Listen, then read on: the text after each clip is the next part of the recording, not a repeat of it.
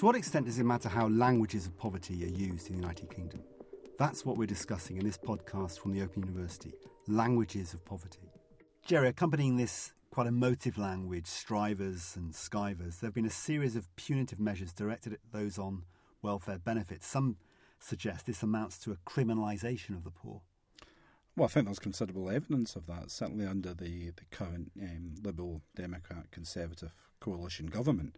If you look back to the riots that took place in some of the major English towns and cities in the summer of 2011, the response to that by the courts and by politicians, and not only politicians from the right, was absolutely horrific. I mean, you had the cases of people who were convicted of, not sure it's affray in England if that's what you're convicted of, but convicted of involvement in those riots, or I prefer the term, you know, civil disorders, uh, who were asked if they were council house tenants, tenants of social housing, who were threatened not only with court uh, punishment, you know, imprisonment or huge fines, but if they were tenants of uh, social housing, they were going to lose their social housing um, tenancy. I mean, it's a double strike. So, I mean, there's one example of the criminalisation of particular groups of people who are disadvantaged in contemporary society. It's one and only one, but we can think of many others. So there seems to be a language now that is not only more punitive and harsher, but is actually talking for harsh, is talking about harsher sanctions for people in poverty. Benefit fraud, according to the government's own estimates, is less than 1% of total welfare spending. It's about £1.2 billion a year, which you can contrast with £25 billion lost through tax avoidance every year. But a poll done by the TUC showed that people thought most people were committing fraud who were on welfare. People overestimated how much money people got and who actually got it the more people actually knew the truth, the less likely they were to support what the government was doing. So, this use of the most extreme unrepresentative examples has been crucial in this demonisation of people. And that's very much reinforced by the use of politicians and journalists of the most unrepresentative and extreme examples, which are then passed off as being the tip of the iceberg. So they will hunt down people who fit the stereotype, the caricature of the scrounger.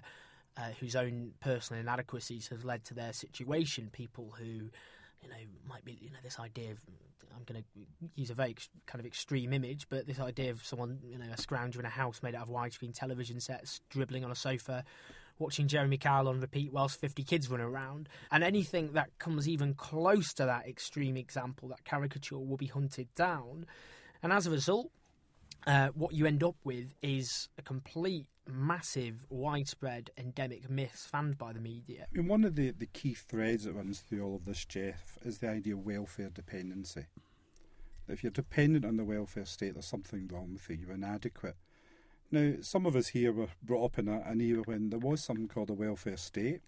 Welfare was considered to be something good. If I look after your welfare, surely that's a positive thing. But what's happened is, particularly in the 1980s, thanks to the Conservatives, although you can maybe trace it a little earlier than that, a much more American notion of welfare was brought in, where welfare is seen to reflect your inadequacies or inabilities in some kind of way. Now, we're focusing here on you know languages of poverty. And I think it's important to reinforce the point that language matters. Because how you define a problem, how you construct a problem, the language that you use will determine what policies you end up with as a government. And what we're seeing is that under the Conservative UK coalition government today, as under the new Labour government, as under the Major and Thatcher governments before then, an increasingly punitive approach to people who are experiencing poverty. And that's actually a point which was reinforced when I interviewed Matthew Taylor, who used to be a key advisor to Tony Blair. And I spoke to him about uh, social exclusion, New Labour's uh, approach to what they call social exclusion. And the point he made was this the difference with class, as he put it, was class was something assigned to you. You were born into it, there was nothing you could do about it.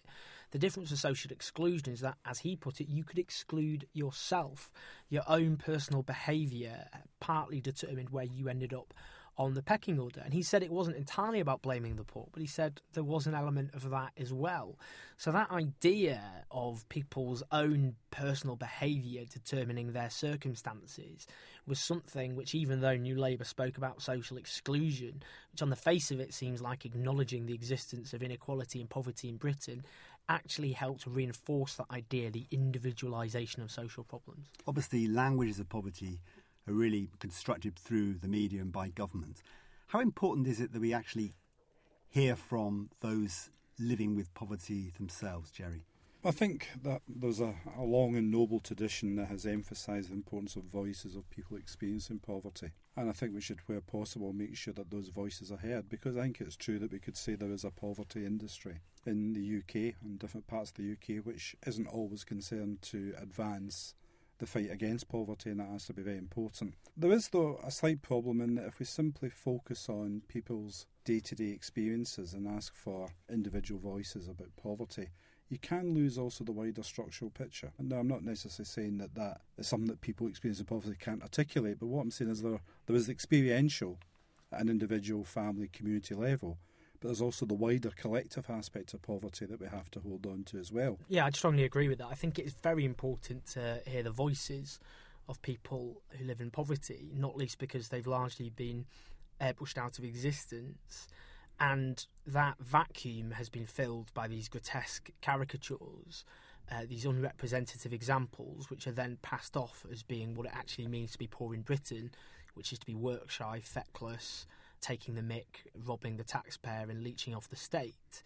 And unless you have voices who actually demonstrate the reality and can articulate it in their own words, then those caricatures will de facto continue to be seen as the actual representative picture of what it is to live in poverty in Britain. I mean, there was a documentary a couple of years ago on the BBC called Poor Kids, which I thought was positive because it allowed children in poverty to speak about their experiences as they actually were. And I think just that one documentary punctured a lot of myths that lots of people had simply because their only interaction with people living in poverty was these grotesque caricatures, not just in the media, but fanned by popular comedies such as Little Britain. Looking at Vicky Pollard, you know, this uh, thick single parent living on a stage, so stupid she swaps one of her children for a Westlife CD and actually it challenges that. And also, there's a, an American political linguist called George Lakoff who points out that the right often use stories and the left often use facts and statistics,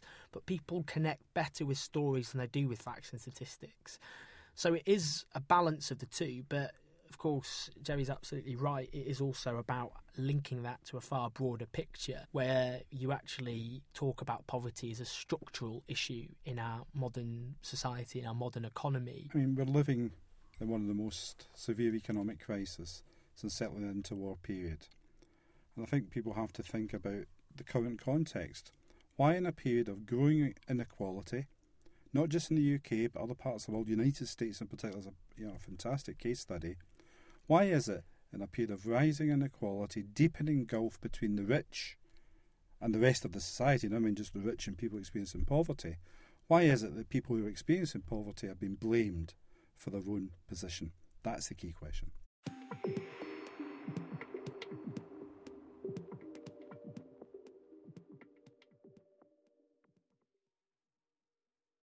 The Open University.